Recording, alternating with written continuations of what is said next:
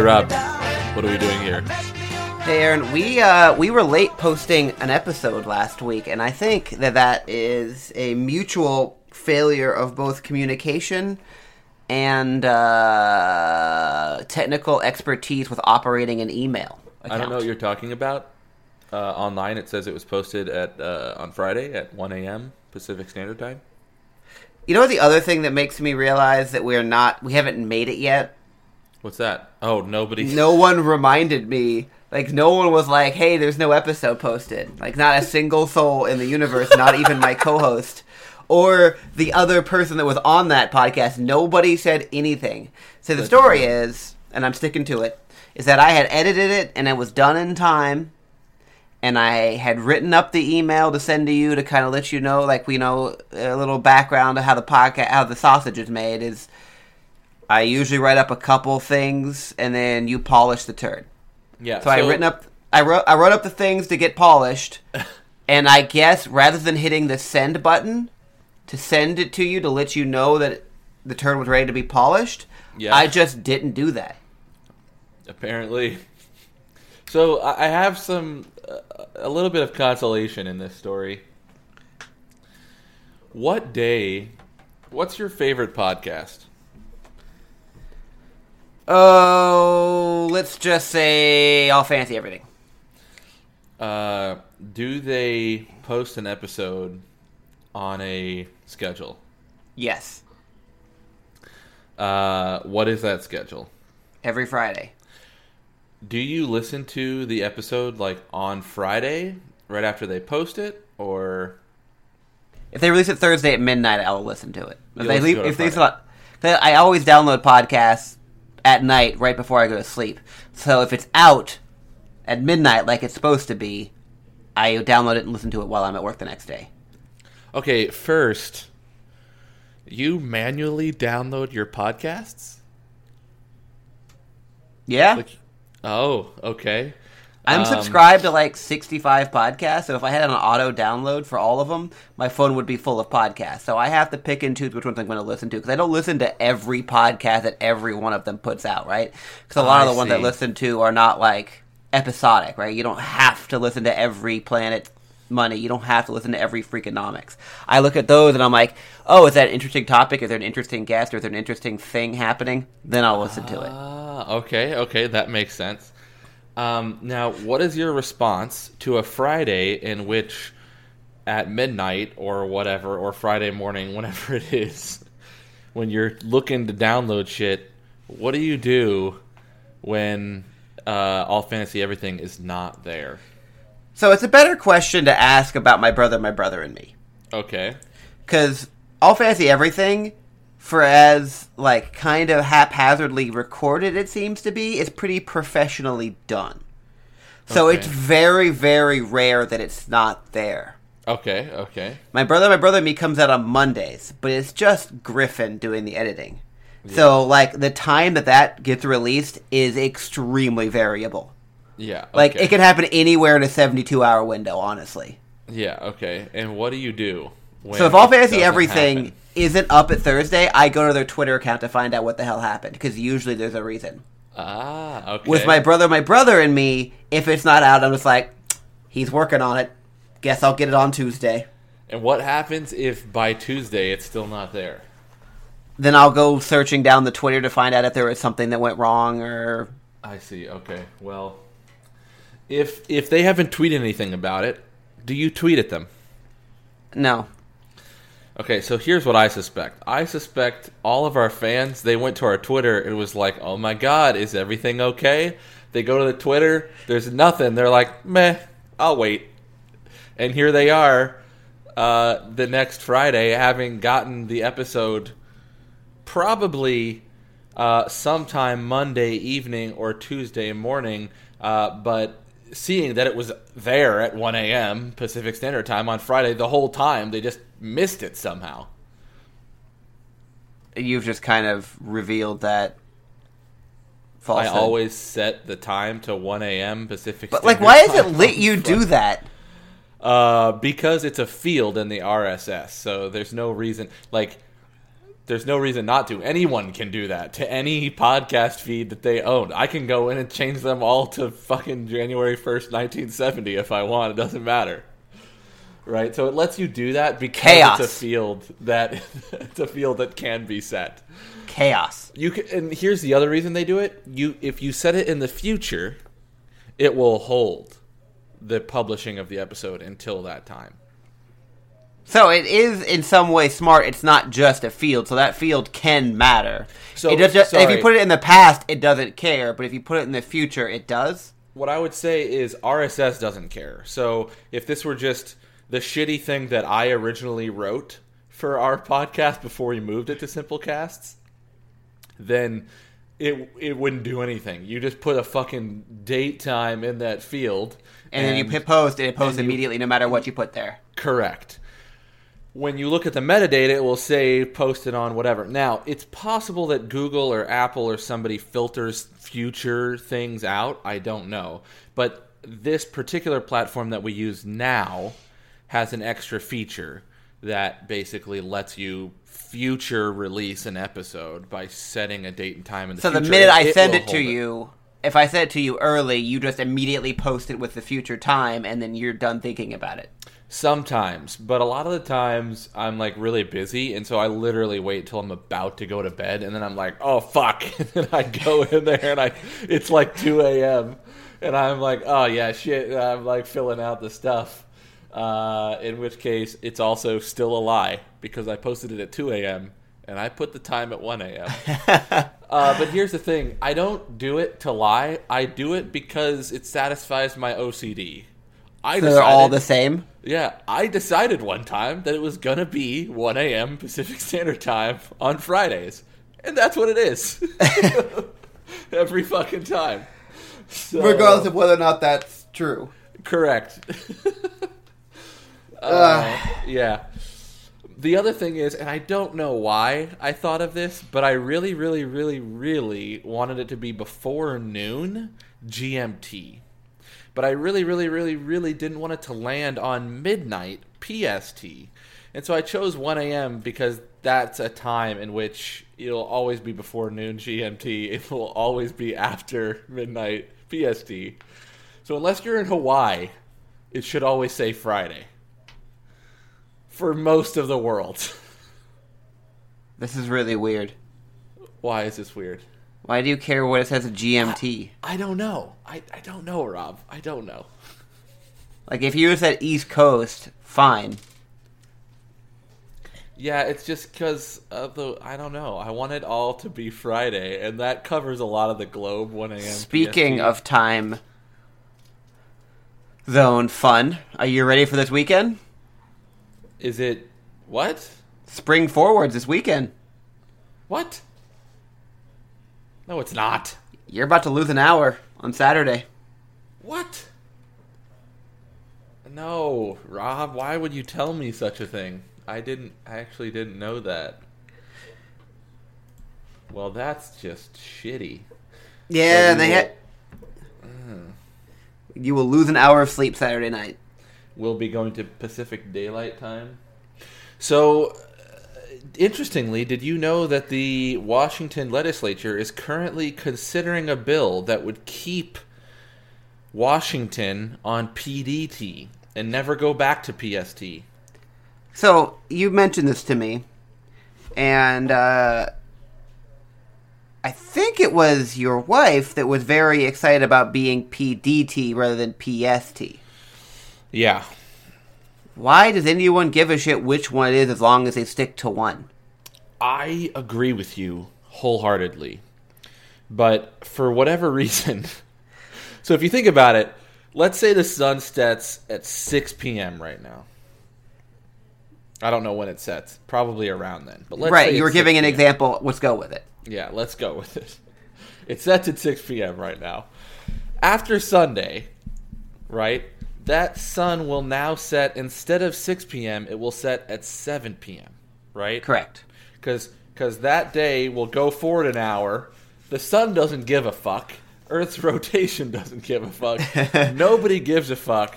But the weird race of sentient beings on planet Earth who invented a really fucked up system that doesn't do anything for anyone, especially in the modern era.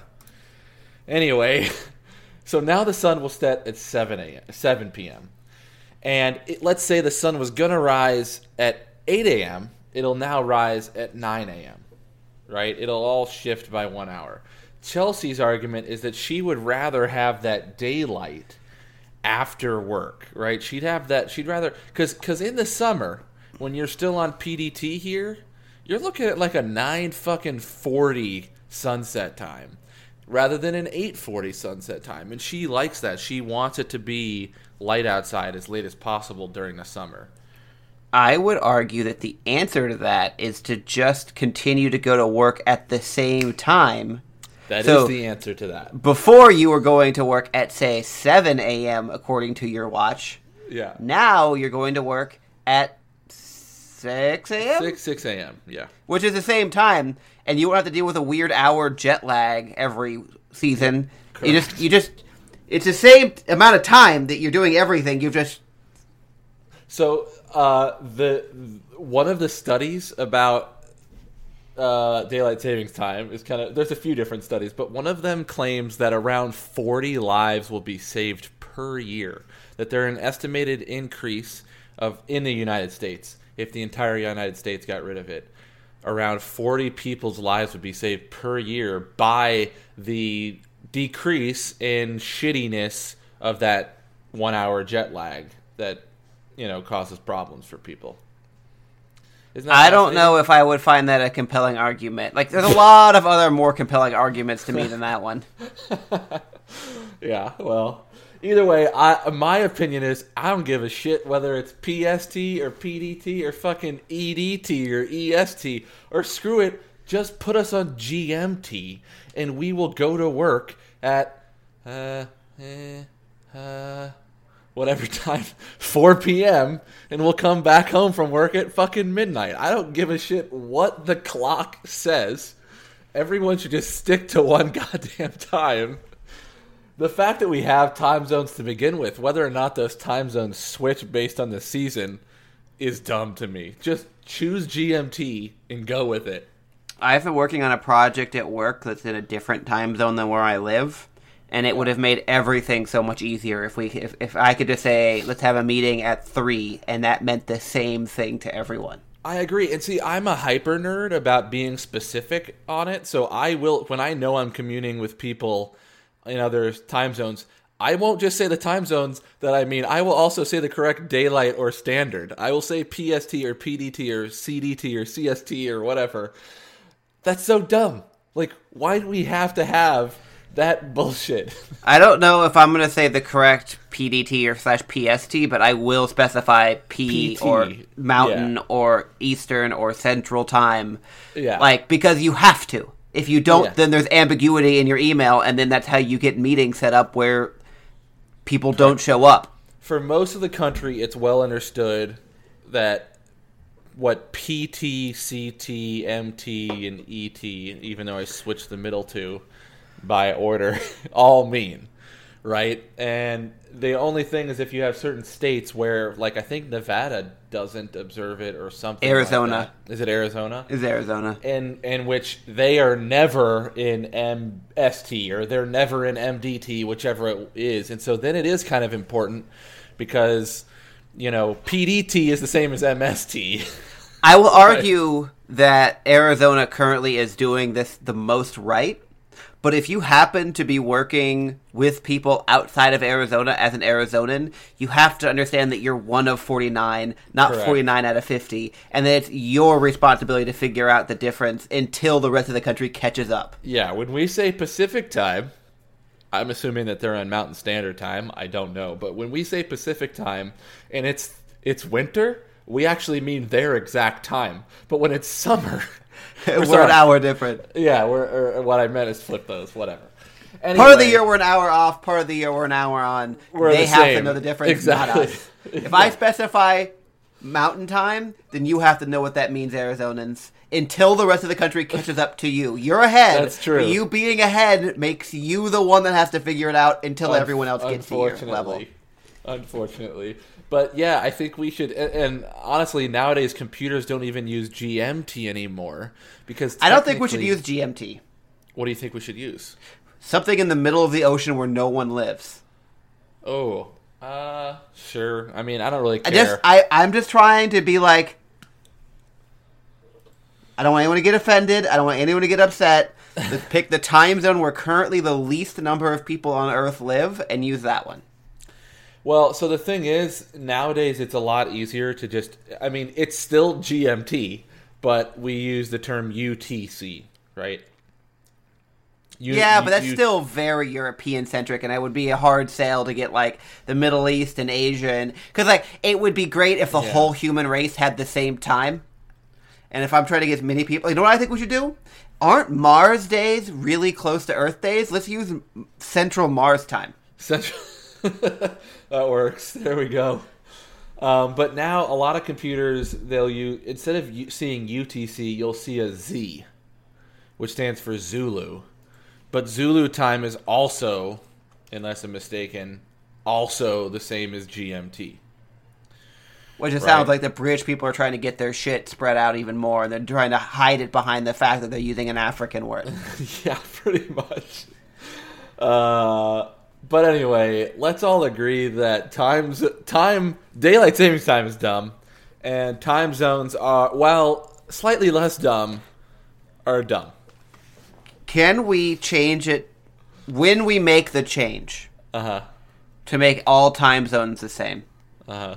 Can we also change the definition of a second such that we won't need to do leap days for at least like a couple hundred years? Oh, that's a good idea. Uh, sure, why not? Because I realize that the, like the length of time cha- is changing slightly as Earth comes further or closer to the sun and gravity and all that. But like for a couple hundred years, we could buy ourselves no more leap years. Yeah. Uh, uh, what I'm thinking is.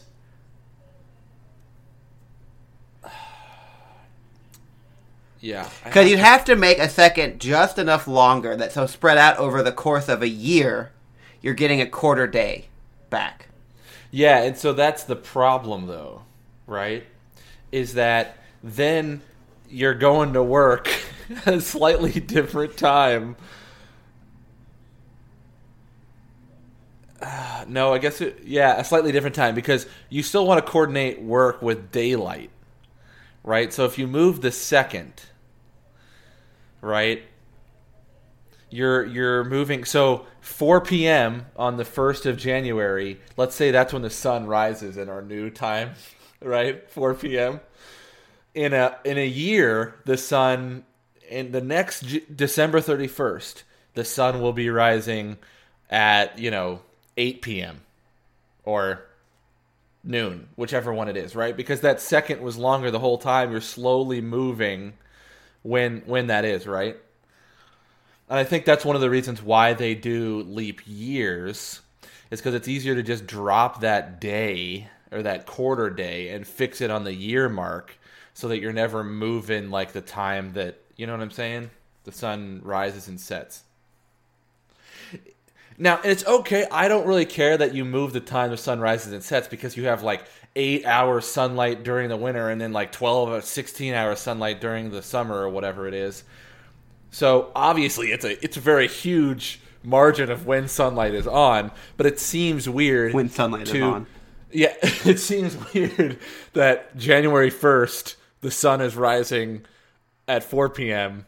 and on December 31st, in which the day is almost exactly as long as it was a year ago, the sun is now rising at 8 p.m. or whatever, right? So that But then every four years, it would correct itself. every four years you'd be back at 4 p.m. again, right? So that's true. And, and again, that's not technically a bad idea. Like when you read most sci-fi novels, they still call a day a day, and it's like 24 Earth hours or whatever. Whether that fucking planet is spinning on what time whether it's you know sunlight for 50 hours at a time or sunlight for 1 hour at a time they you know because it's human beings they all derive their time their uh, seconds minutes hours days from earth I imagine that for a while after humanity colonizes other worlds, that will be the case.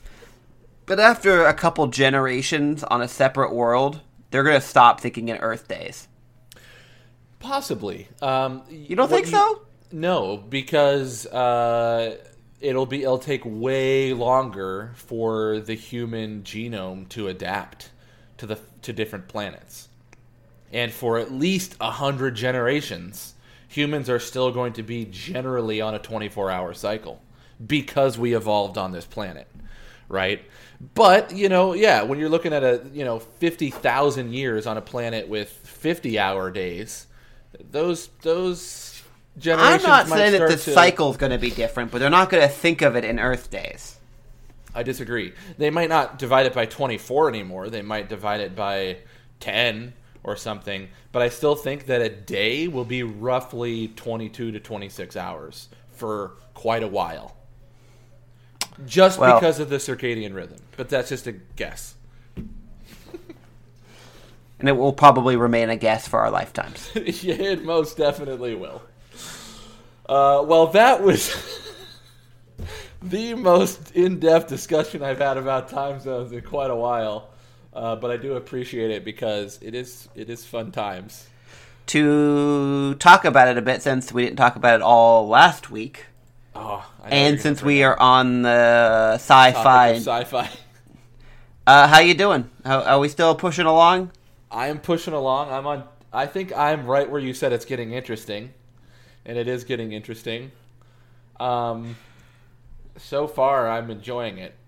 I'm not asking for a review. I'm just making sure. I'm just Yeah. reminding people that we're reading the Player of Games. That you know we're now that at the halfway mark theoretically. Yeah, I, so I want to give a mini pre-review. That you know, I Why? was telling you because I think it'll be interesting. Just tell me whether you agree or not. I I'm worried that people are going to start reading it late and that you're going to spoil something. No spoilers. No spoilers. It's about the writer. Okay. For whatever reason, the thing that was bothering me, you know, I said that I was bothered by something. The thing that's bothering me is that I feel like uh, his writing is not consistent. In the important parts, it's very, very good. Like, very, very, very, very good, in my opinion. But you can tell when he's just doing exposition, and it seems kind of bored almost. Like, he's bored of having to do the exposition to bridge one important part to another important part. And that's just my. I don't know. Anyway like I'm at a section right now that I think is pivotal, and the writing is amazing. It's fucking fantastic. Are you reading it or are you listening to it? both? But a few chapters ago, I was kind of like, oh, some of the good writing from the beginning is not really showing up here. Maybe he like finishing this off lazily. Not the case. It's not being finished off lazily. It's just I think that section maybe wasn't as interesting to him, and it. I just the only reason I bring it up is it's a, it's it's a little less stark for most other writers. I feel like I'm sure other writers feel some of their exposition is boring to them, and it's not as interesting for them to write, so they slack off a little. But I feel like this is like a much I mean- wider range. Okay, but go into something that we can spoil a bit because if you haven't read or watched it at this point, then that's on you, not us. But Game of Thrones. Uh, He wrote an entire boring book to bridge exciting to exciting. Yeah, and Like A writing- Feast of Crows was not as good a book as the other ones were. Correct, but I would argue that the writing was just as good. I would say the content less exciting, but and and I'll and I guess maybe we should do a spoiler alert in this one, but the scene where Cersei walks through uh what the fuck is it? Is it Caemlyn? No, that's from Wheel of Time. Fuck me.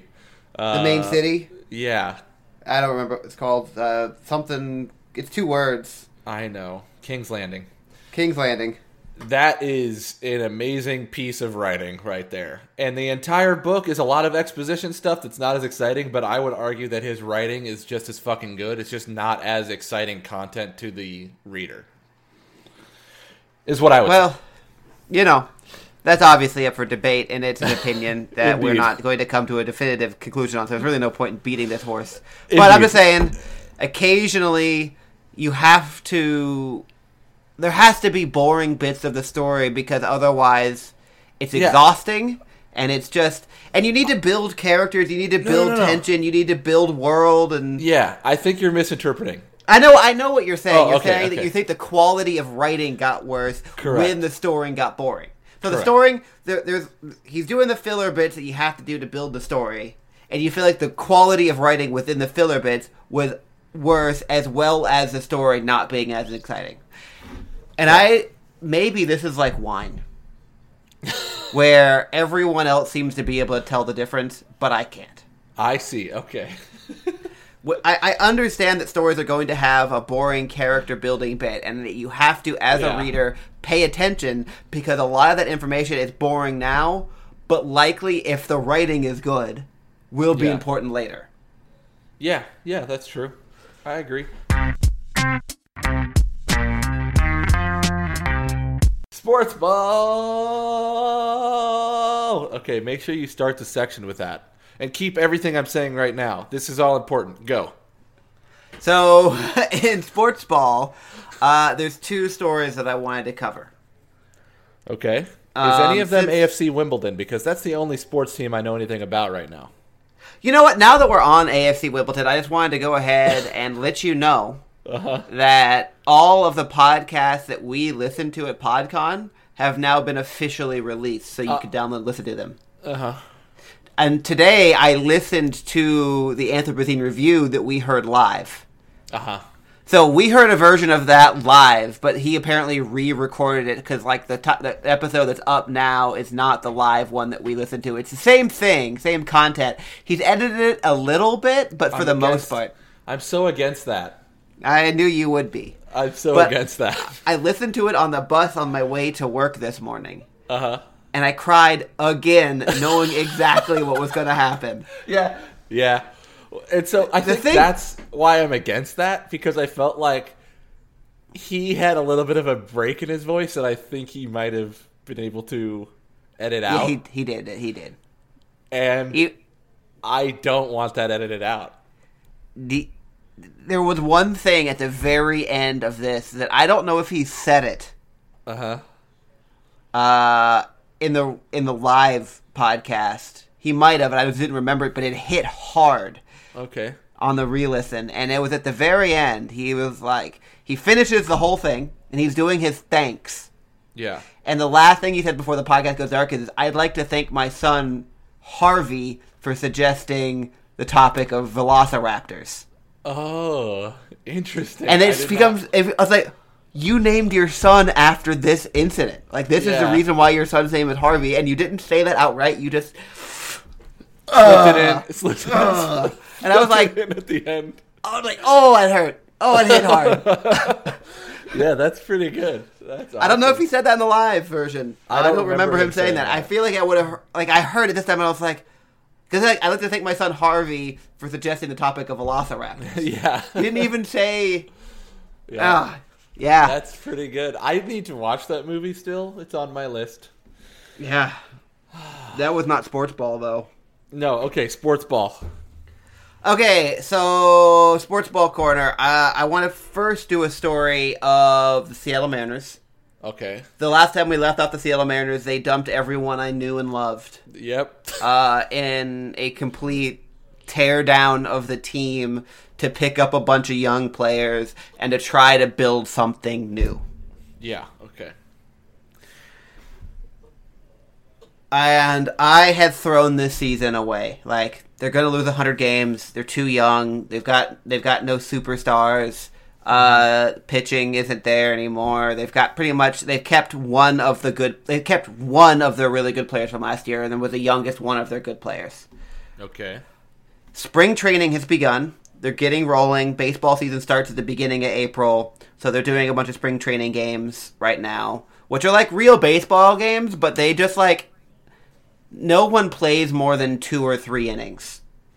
Because they're I trying to get they're trying to get as many guys playing time to get them back in the season, It's an opportunity to give a bunch of the young guys some play time that might not see it during the regular season or might be in the minor leagues during the regular season, but this is a chance for them to see some professional pitching in a professional game type Yeah. of situation. So like the stars will do like the first two to three innings and then they'll start and then the lineups shift. And so largely no one puts any stock in spring training. A couple reasons. One, the stars aren't playing much of the games and for like the mega superstars, they don't even participate in spring training like at all until the last week.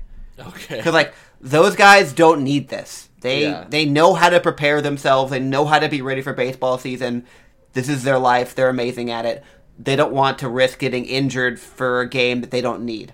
yeah. Okay. So mostly it's the journeymen playing as well as young guys. yeah. On top of that, a lot of the pitchers in spring training aren't pitching their best pitches.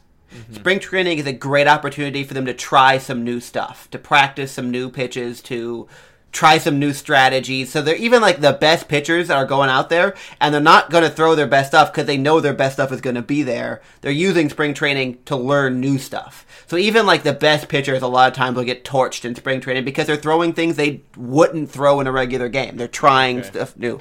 So there's a ton of reasons any reasonable baseball fan will tell you spring training means nothing. Okay.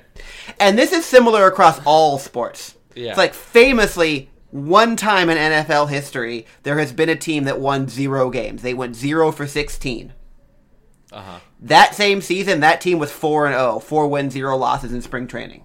Like, it's a, it's a thing that you just don't put stock in spring training. It's not important. Okay. All of that being said, the Mariners are doing amazing in spring training. Oh my god, they're scoring so many runs.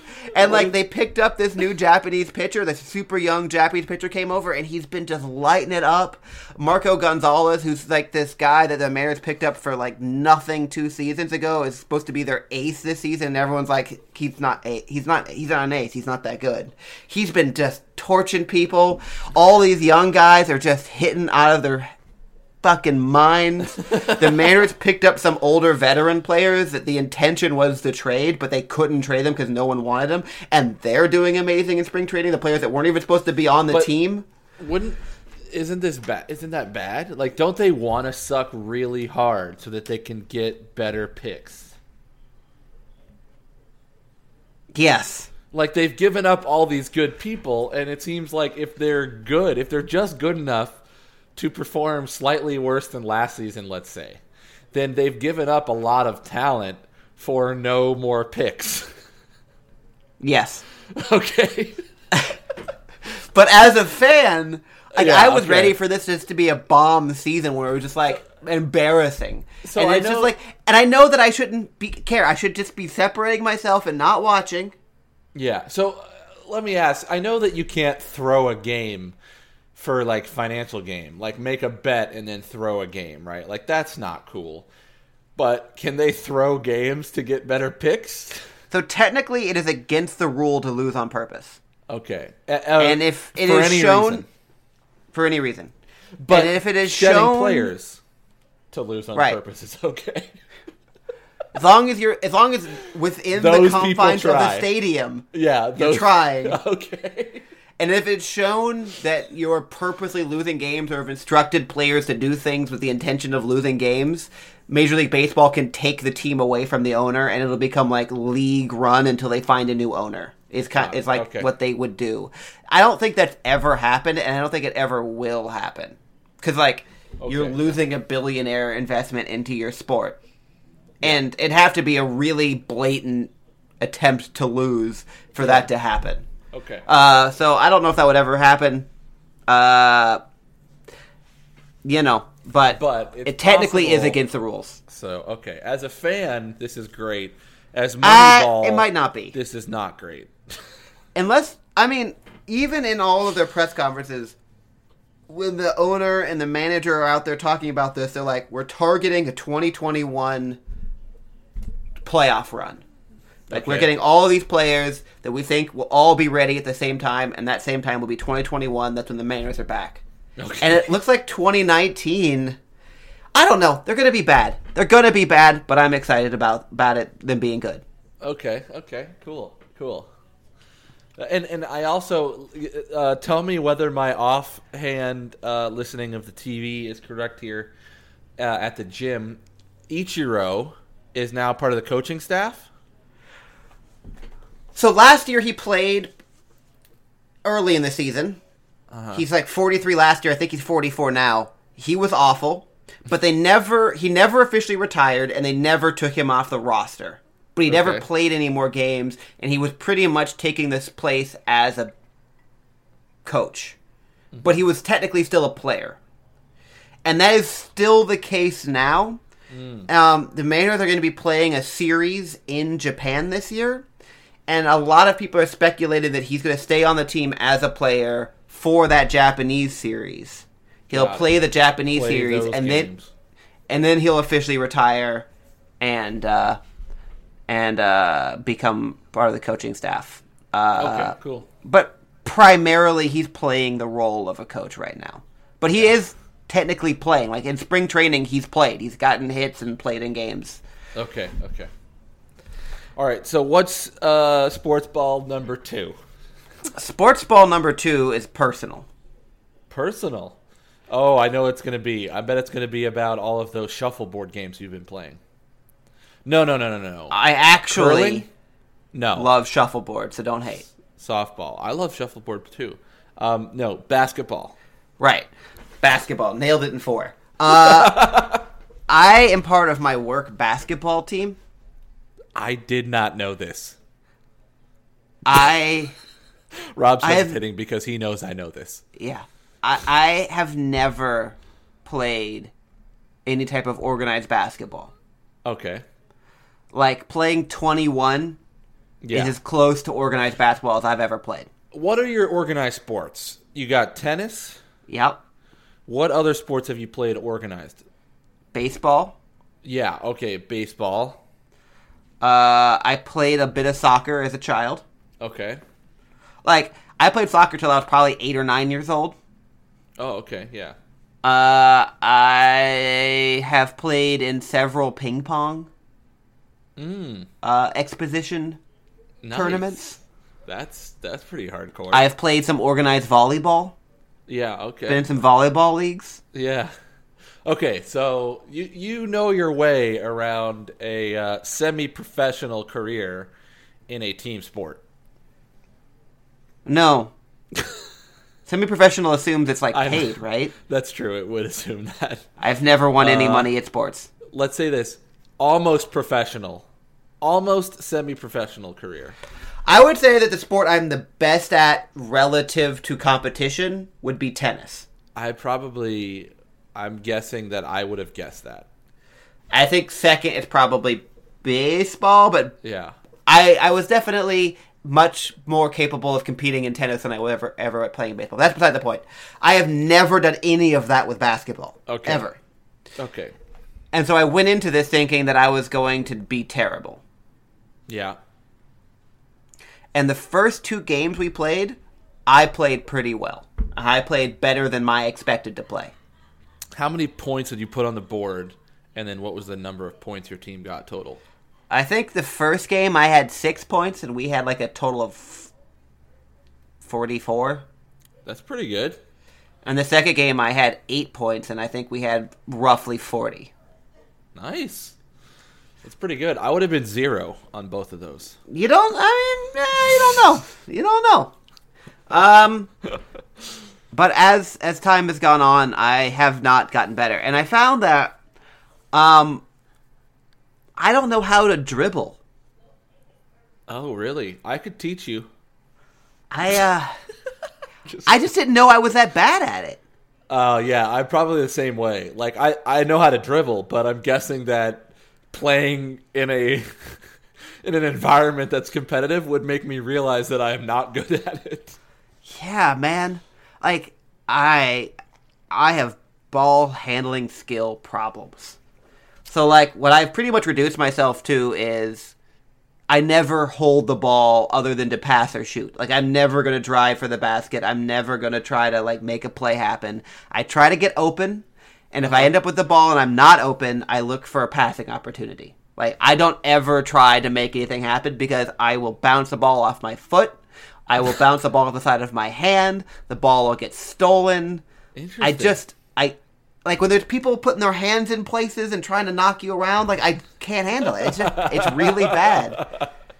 Yeah, I feel like I would be the same way because I mean, I played competitively competitively as a kid for like maybe one season in which because I was tall and could jump, I was basically the rebounder because I don't know how to shoot. That's was- exactly what I'm trying to do. Is like Yeah, I okay. I just I am I'm physical and I'm rough in the paint. I will try to get rebounds and pass it out. Like I like Yeah. this is what I can bring to this team that is the most helpful because it's definitely not going to be me being a point guard. yeah. Like I'm going to look for people who are about to shoot and then I'm going to run in and try to rebound. Yeah, yeah. Like that's what I that's that like I try to get open. If I if if I see a shot about to happen that it's not me shooting, I'm gonna run in and try to rebound. And then I've gotten a couple points off of rebounding and putting the ball back in on like a Oh, layup or nice. something. Like that's how I've started to to to get. If I score, generally that's, how. That's when it. See, I would miss all of those. There's something about being close to the uh, net that makes me even less likely to put it in. Like you know how people like can fucking sink layups all day long. I cannot sink them at all ever. that's something you could work on pretty quickly. I bet you'd figure it out. Like it, there, yeah, yeah. It's not bad. I also I got like two assists in our loss this week, and I felt good about that. That's awesome. So, uh, you know, maybe we should practice together, Rob. I love get better- basketball. let's get I- better at dribbling. as bad as I've been, it has been so much fun. Yeah, that's awesome. Like I was like, I should probably not go every week just to like maybe they'll be better if I'm not there. But I'm like, I'm having fun. I want to keep going. So one thing that I would like to continue, but I haven't, is because I left Microsoft and went to Oracle. Uh, my my team used to play volleyball on Wednesday nights, which is volleyball in a uh, racquetball court, so you can use the walls and shit. Uh, Is that an official sport or something you guys made up?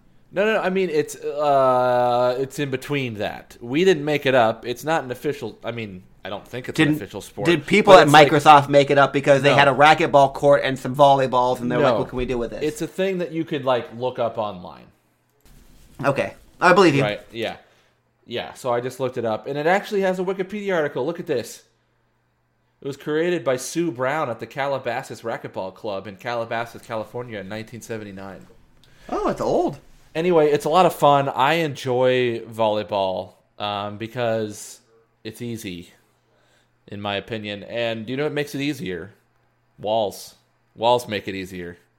Uh, so now, what makes it harder though is that because Rob and I we were on a volleyball team once. Um, it was called Team Sex.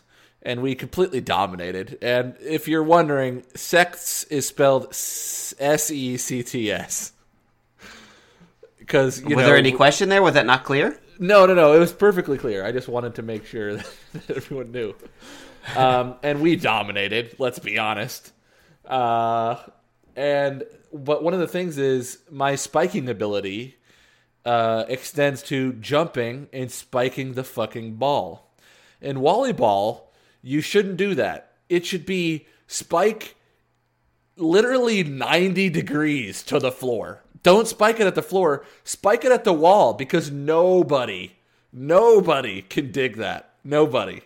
Right? And so that's my problem is that when I spike it, I spike it right at someone and they dig it and it's fine. Whereas when I get spiked on, it's like they're going to hit it straight down and then they just hit it sideways and it's like wall dead. And I'm like, fuck.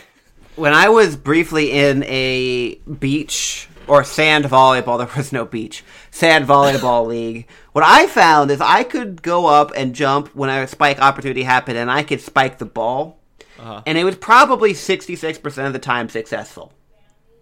33% of the time, I would either hit it out or someone would Oh. dig it.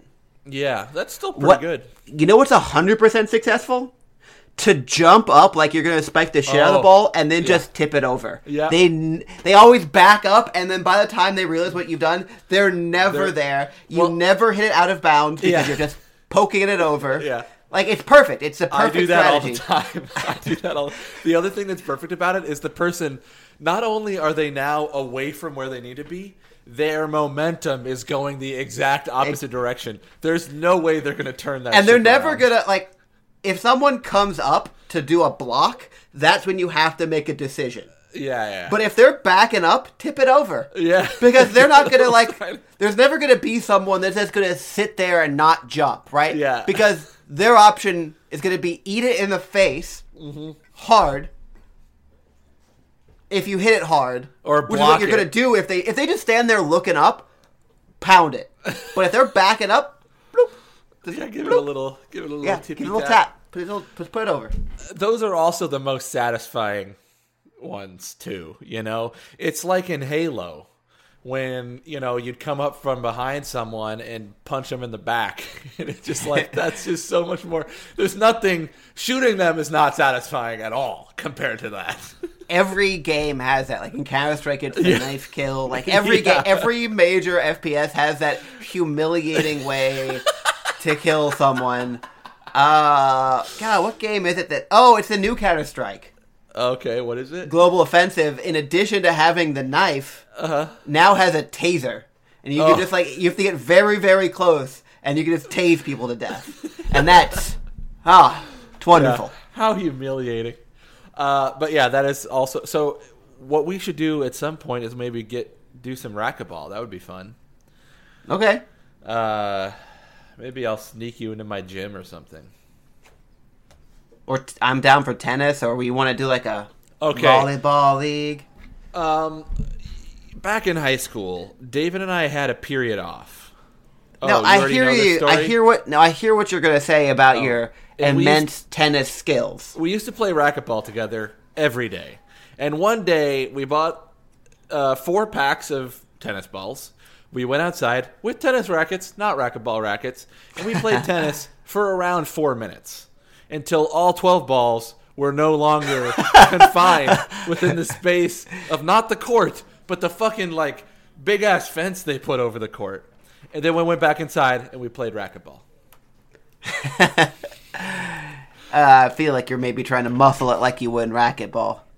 Uh, but yeah, I'm sure. I, I mean, uh, that's my point. I, I don't have any, like, not even an iota of finesse when it comes to smacking balls in a ball smacking oriented game.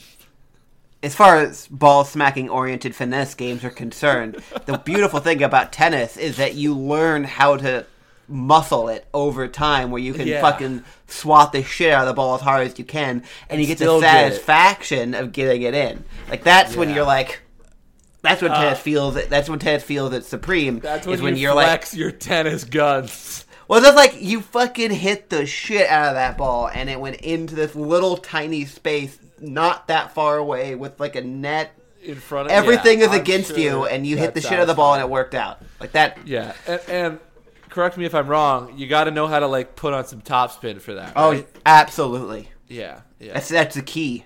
That's why you see in tennis matches like the follow through is almost always like bringing the wrist over the top, right? Yeah.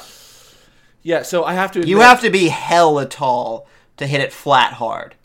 yeah. but I, I have to admit, doing that would make me feel very satisfied. I'm sure, right? That sounds. You're just a awesome. couple years of practice away. Yeah, yeah. I'm just like five to ten years of good old. Because what I've noticed is as I get older, my hand-eye coordination skills are they're not worse. Things that I was good at as a kid, I could typically pick back up. Right? Like I wasn't that good at baseball, but I was pretty accurate at hitting the ball. And when we go to you know the the the batting uh, cages, like I've missed a few at first, and then after few, three or four rounds, I starting to hit you know eight out of ten or whatever.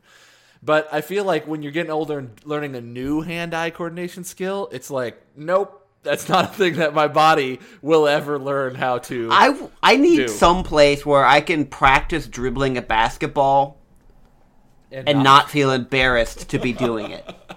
yeah. Because, like, if I were 10, I would buy a basketball or have my parents, I guess, buy me a basketball, and I would just run up and down the street dribbling. Yeah. Because I need to like I need to learn how to full speed down a basketball court dribbling a ball. Because at this current moment, that is a skill I just don't have. I can't Dude, do it. Why don't you just do that outside? Because I'm an adult and that would look ridiculous.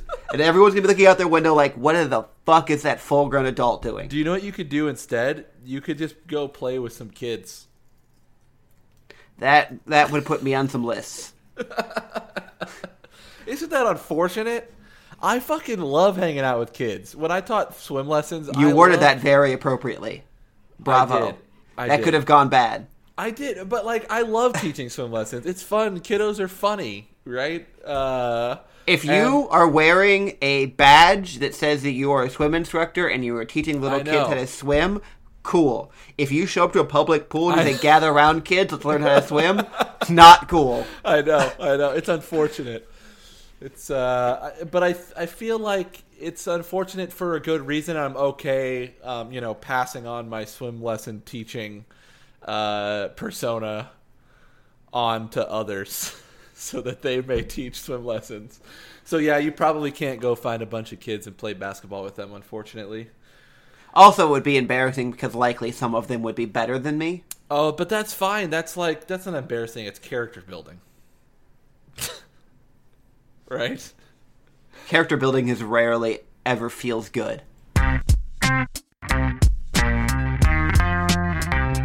It was interesting, and I did have fun. And do you know what, Rob? I want to submit to the record, and this better be in it. The, this, like the last thirty seconds of me speaking and me speaking right now, better remain so that the record knows that I said the record. You'll never know if it is or not. I know that I said on the record that Rob should have put the sentence where he said this has been a good discussion because I think this is all good banter, even though he might cut it out.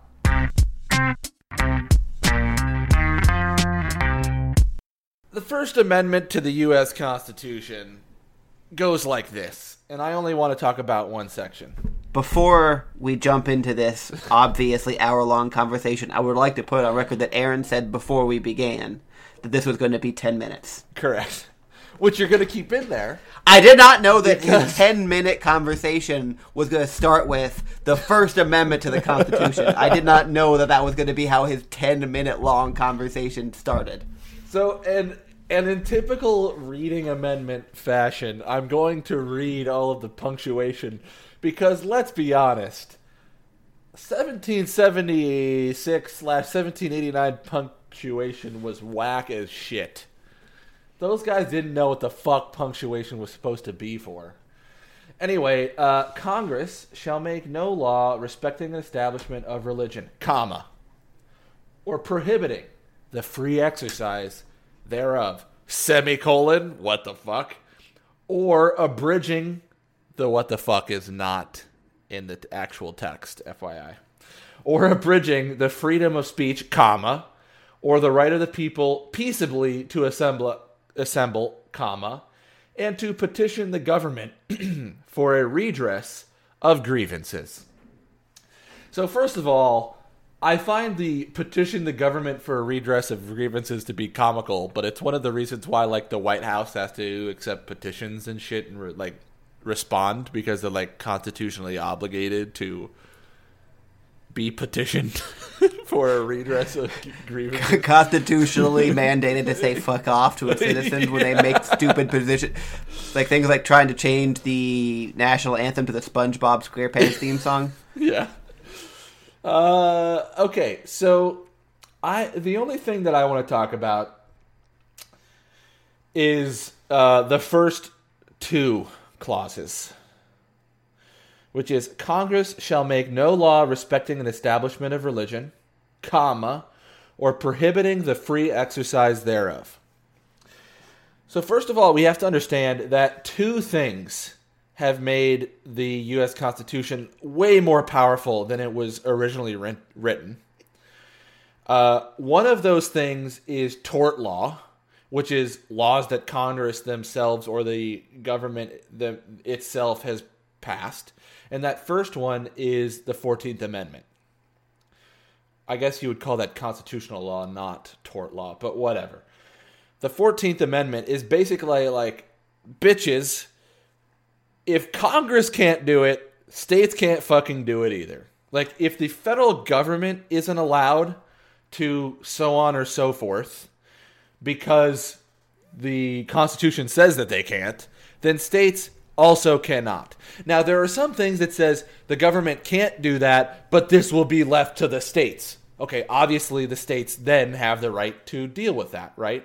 But if for whatever reason the Supreme Court finds that a law is discriminatory, right? Like let's say uh, you know, segregation, then it doesn't just mean that the federal government can't do segregation. It means that no one can do segregation because the Constitution is meant to protect the citizens that the federal government is supposed to protect. So the first thing is when it says Congress shall make no law respecting establishment of religion, that's actually slightly edited by the 14th Amendment, which basically just says no law, no law in the United States, uh, federal, state, county, city, school board, no law respecting the establishment of re- religion or prohibiting the free exercise thereof. The second part of this is that a lot of times, uh, and strict constructionists will disagree, but the Supreme Court, in my opinion, has been right in being like, when they said no law, they didn't really mean law as in like a past law. What they really meant is government action. Like the government can't take an action that would essentially do this. That's why executive orders can be found unconstitutional. Right? An executive order by definition is not a law. It's an executive order. It's not a law that Congress has passed. It doesn't go into any book of laws or US codes or any of that. It's just an executive order. But what they ba- but the Supreme Court in almost all cases of almost all of the amendments has at least in at one time or another made a ruling which would basically delete law from that and basically say no government action may respect an establishment of religion or prohibit the free exercise thereof right? So we have to take that into account. In a specific case of this uh, that government action, for example, in Engel versus Vitale, uh, was a school prayer. There wasn't a law that mandated the school prayer, but like the state, whichever state it was, I forget which one, the state basically was trying to they, they made a rule like the education board made a rule that you had to recite this prayer at the beginning of every school day or whatever.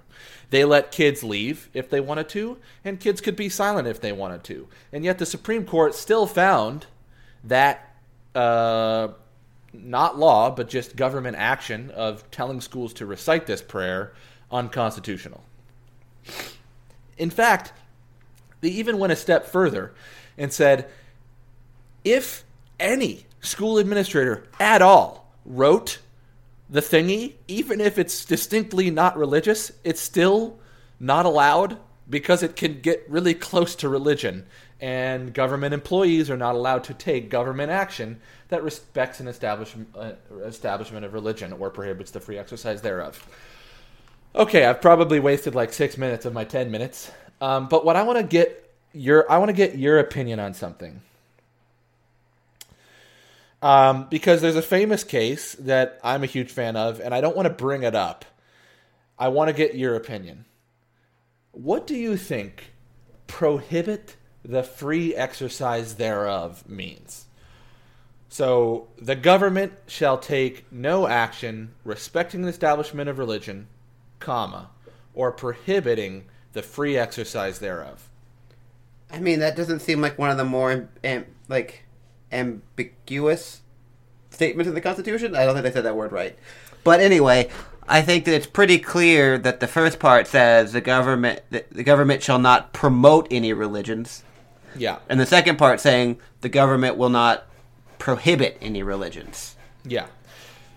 For me, there's a little bit of confusion in when you say prohibiting the free exercise thereof, right? Because there's one thing to say that we're not going to deny your religion. You can be Christian or Muslim or Buddhist or whatever. But what if your religion is in contradiction to other established laws? Right? So, like, what if you sacrifice animals on Passover? You sacrifice a goat and you put its blood on your doorway.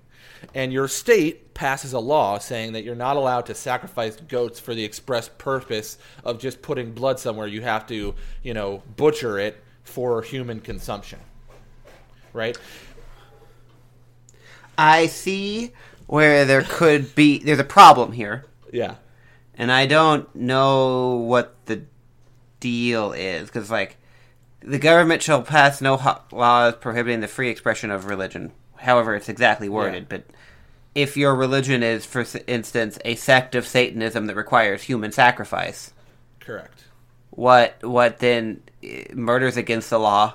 But you should make no laws that prohibit the free expression of this religion, and the free expression of this religion requires human sacrifice. Yeah. So then, what does it, what which wins out? Correct.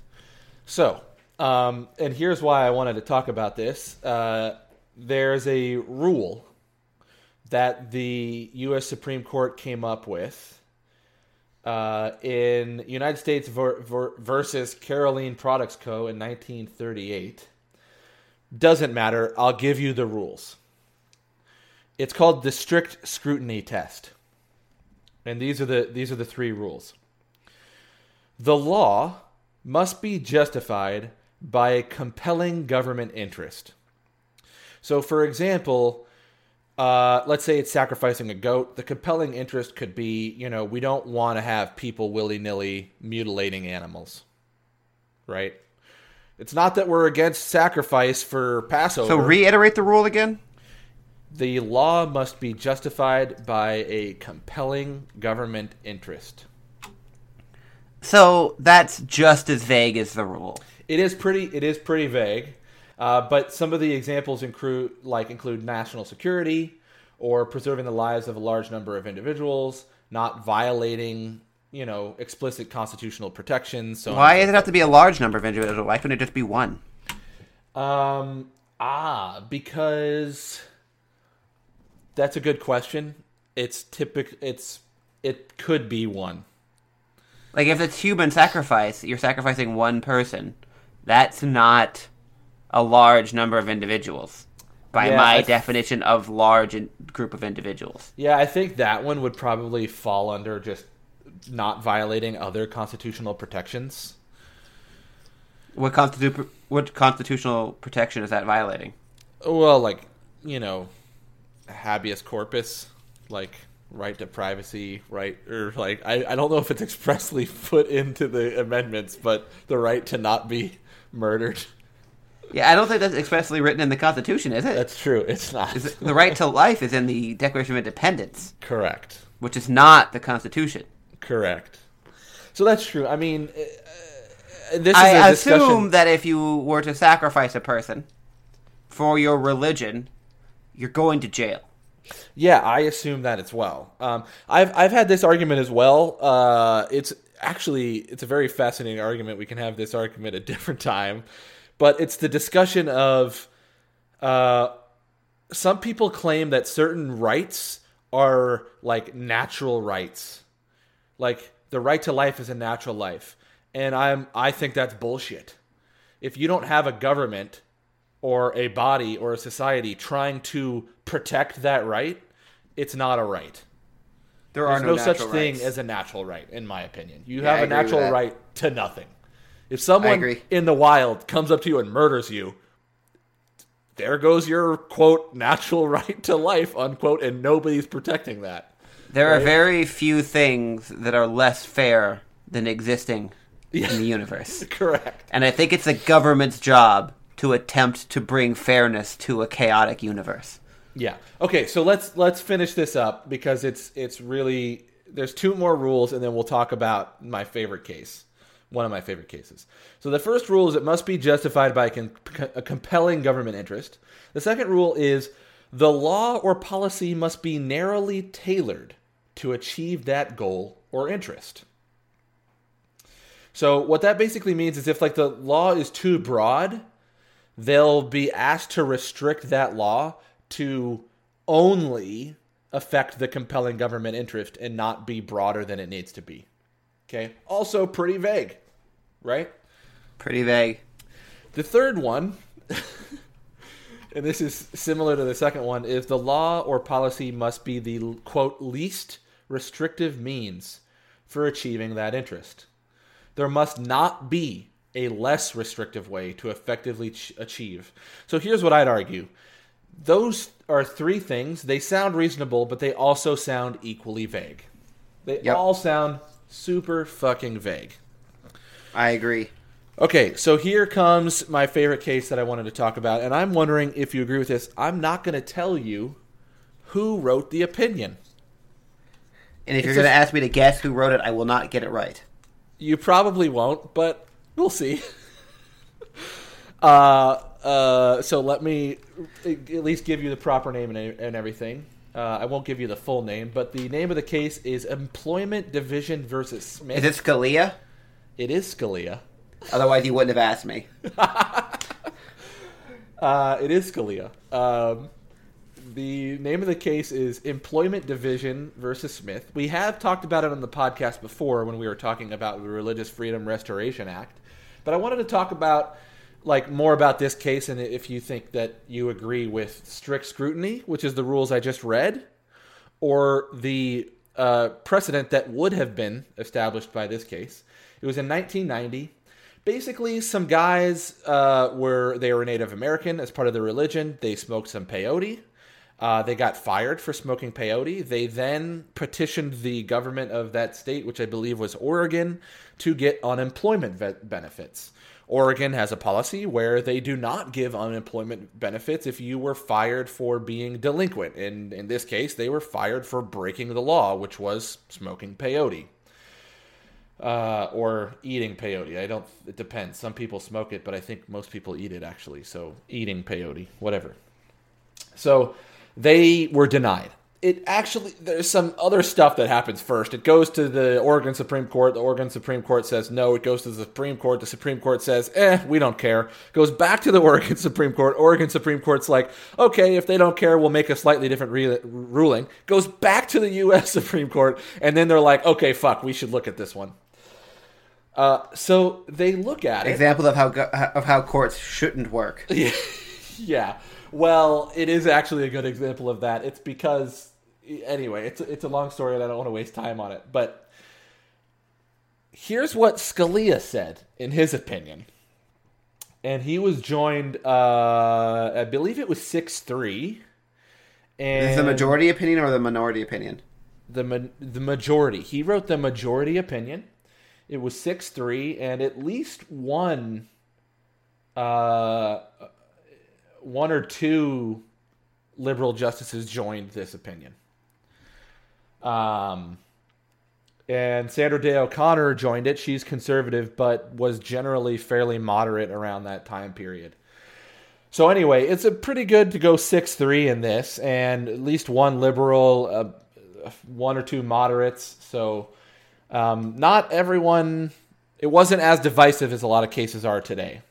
But here's here's what Scalia and the majority opinion came up with, and it's one rule. The rule is that in order to abridge your right, your First Amendment right to the free exercise of religion, the law must quote must be quote a neutral law of general applicability unquote. And he goes on to describe that, and what it, the, the description is basically if you cannot prove that the law targets you, targets your religion, fuck you. right? So the thing is, I don't he was like, I don't care whether banning peyote is a is a compelling state interest. The state is allowed to ban peyote. I don't care if it's uh, the least restrictive means, and I don't care if it's narrowly tailored. The state decided to ban the consumption of peyote, and they weren't targeting the Native American religion. They just banned peyote. Now, I would you- disagree with that. What do you? Why? If 95% of the people who smoke peyote are Native American, then they're targeting Native Americans. I- it's kind of like banning people who own low income housing. I disagree. Uh, be, and the reason why I'd say this is because uh, other substances of the same badliness were also illegal in the state of Oregon, right? So like marijuana was also banned, and and and they just put peyote and marijuana all in the same bucket, right? And so they they it's not like and that's that's part of his thing is this was a neutral law of general applicability. Like there's no documents or proceedings or anything to prove that the peyote ban was anything then other than just a blanket ban on all mind altering substances that weren't alcohol. Right? All well, entheogenics or whatever you want to call them. Marijuana, peyote, DMT, whatever. Right? And so that's what that's what he was saying is that your claim that your religion is and that's what he's saying. You have the right to free exercise to exercise your religion as much as you'd like right? But what his point was and there's a there's a quote up here um, you can kind of almost if you really read the constitution as purely as it's written you can just put any religious act outside the law. And he was basically saying, "Look, why do we have all these rules about the government have to having to prove stuff? All the the Constitution is giving you is the right to not be purposefully discriminated against for your religion, right? Not to have you know oval or circular shaped hats banned just to piss off Jewish people, right? Or not to ban peyote and allow marijuana and allow DMT and allow all these other things because you know that nobody eats peyote except for Native American practitioners of their religion, right? So yeah, I want so let me back off for a second. What do you think? I mean, it seems like a good rule, but it could be abused. But that's, I guess that's the case with any rule. Yeah, well, that's Um, true. I have like that's the style of law that the United States practices, right? Is making general case law Yeah, and try to apply it as broadly as possible. yeah. And I don't like that style, but I understand that that is a style of governing that we have. Mm, okay. I would have it be case by case, very specific. Ah, I remember us talking about that before. That you'd rather instead of the Supreme Court making sweeping things like this is allowed or this is not allowed constitutionally, it would just be like, look, bro, bring it to us, we'll decide. Like we'll we'll we'll do Case case, by by, case. case. like on the side of the line, not on the side of the line, and if you don't like it, sorry, we're the Supreme Court, whatever, right? Like this Okay. ambiguity is what allows them to discriminate. Yes, that, so that I agree with, right? Like like part of the thing about a lot of discrimination in both the United States and under other countries is the ambiguity of laws allowing discrimination. And I very much agree that, you know, this could be amb- ambiguous, right? And they could they who knows, the entire Oregon legislature could have conspired to, you know, attack Native American people. I think in this particular case, that wasn't because if they wanted Sure. to attack Native American people, they had to attack a lot of other not Native American people to get marijuana. Sorry, in this and- case, but what I'm just saying is to to like stop and frisk is a general rule Yeah. that they used specifically to abuse minorities. Yes. Right? So you have this general rule Yeah. that seems good on its surface, but then it's only targeting minorities. Yeah. So all of these all of these laws that allow police or citizens to self-defense generally only apply if you're shooting at minorities. They don't really apply if you're shooting at white people. It's just like how these kind of rules Yeah. get interpreted that they need to be much much more specific. Sure, I, I agree with that, and, and that's a good point. Like in this case, you would say, well, the stop and frisk is a general, is a neutral law of general applicability. Not that stop and frisk has anything to do with religion, but the same kind of thing. That you might say, well, But if your religion is against being stopped and frisked, Yeah, exactly. Yeah, so there's, and that's the thing. Well, and that, but and so that's a good point. Is strict scrutiny would say is stop and frisk the least restrictive means of uh, addressing crime, and the answer would be definitely no, right? And so you could bring a case to the you know a case that says my constitutional right to my religion to not be stopped and frisked is being abridged to the due to the fact that you know, this is not the least restrictive way to achieve the compelling government interest or whatever. Um, okay, so we probably need to finish up, but I would say I actually fall closer to this ruling, personally. I I am kind of of this opinion where I don't like, uh, and, and the other reason is because instead of just seeing the government uh, discriminating against religions, I also see religions getting different favoritism. Right? Like, I see cases that are defending Christian rights being a lot more.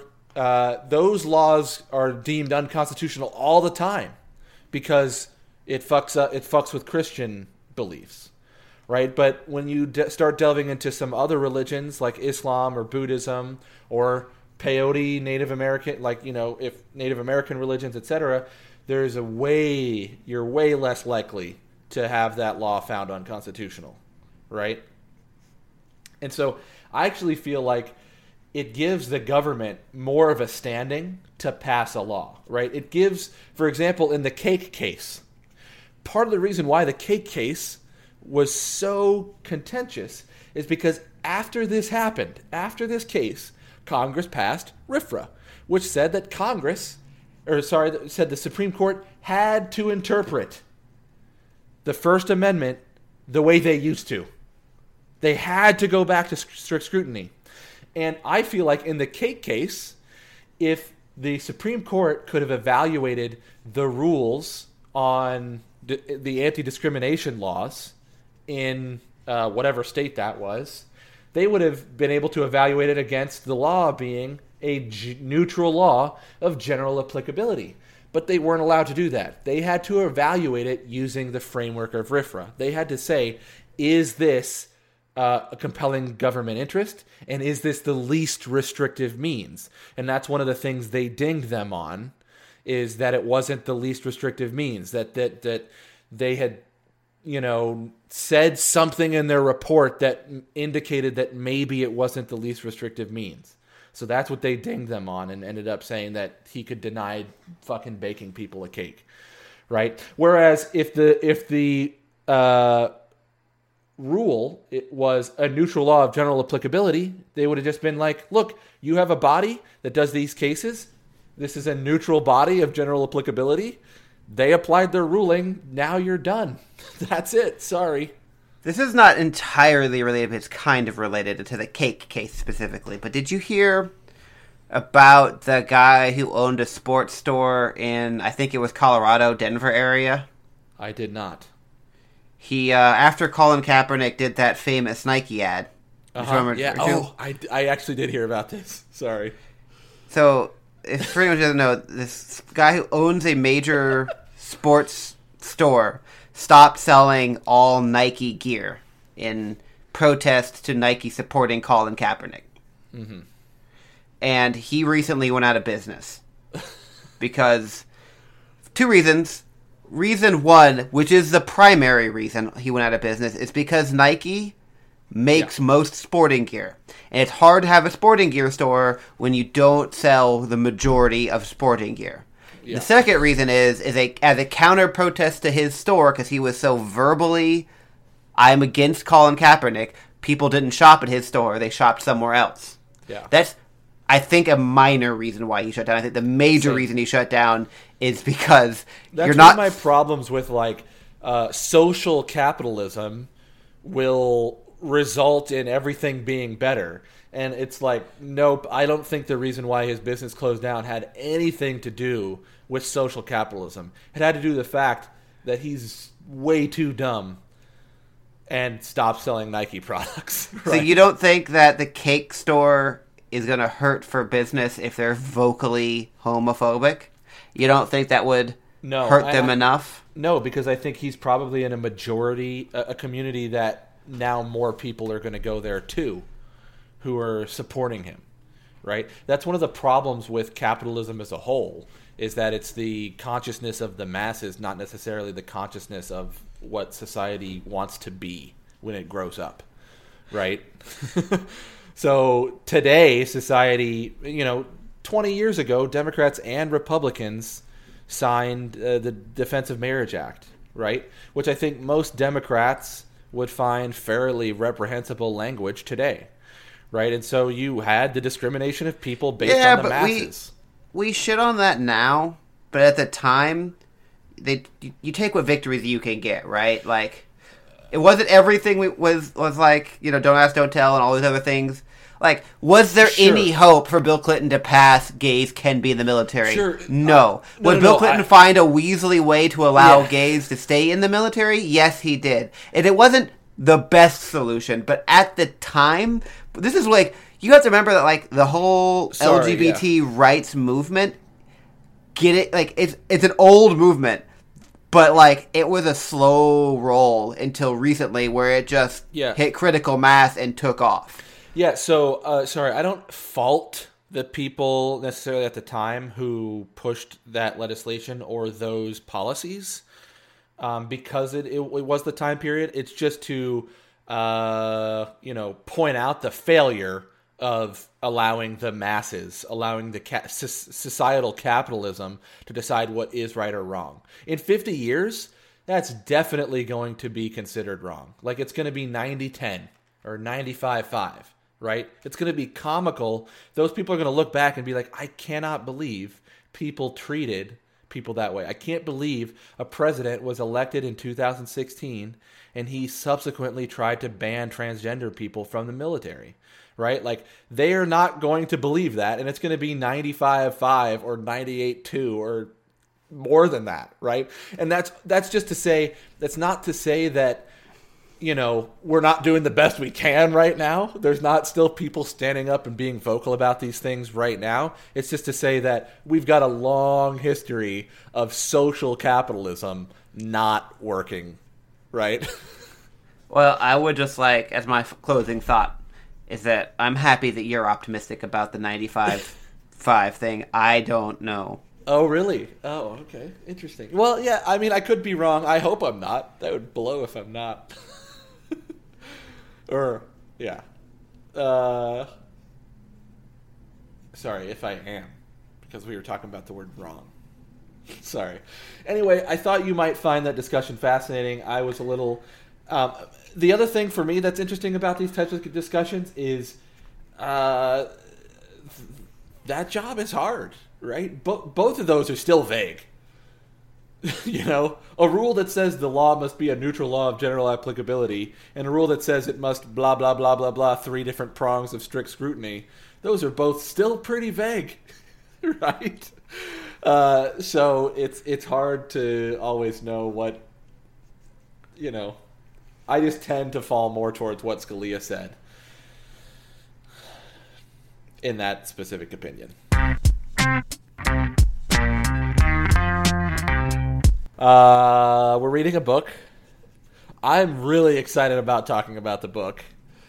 Um, player of games yeah, Player of Games by Uh, Iain Banks Yes, not because I mean it is good, but also because I think that there's a thesis that he hasn't quite gotten to yet that I think is going to happen and I'm excited about discussing that thesis. i want you to write down that thesis Uh-huh.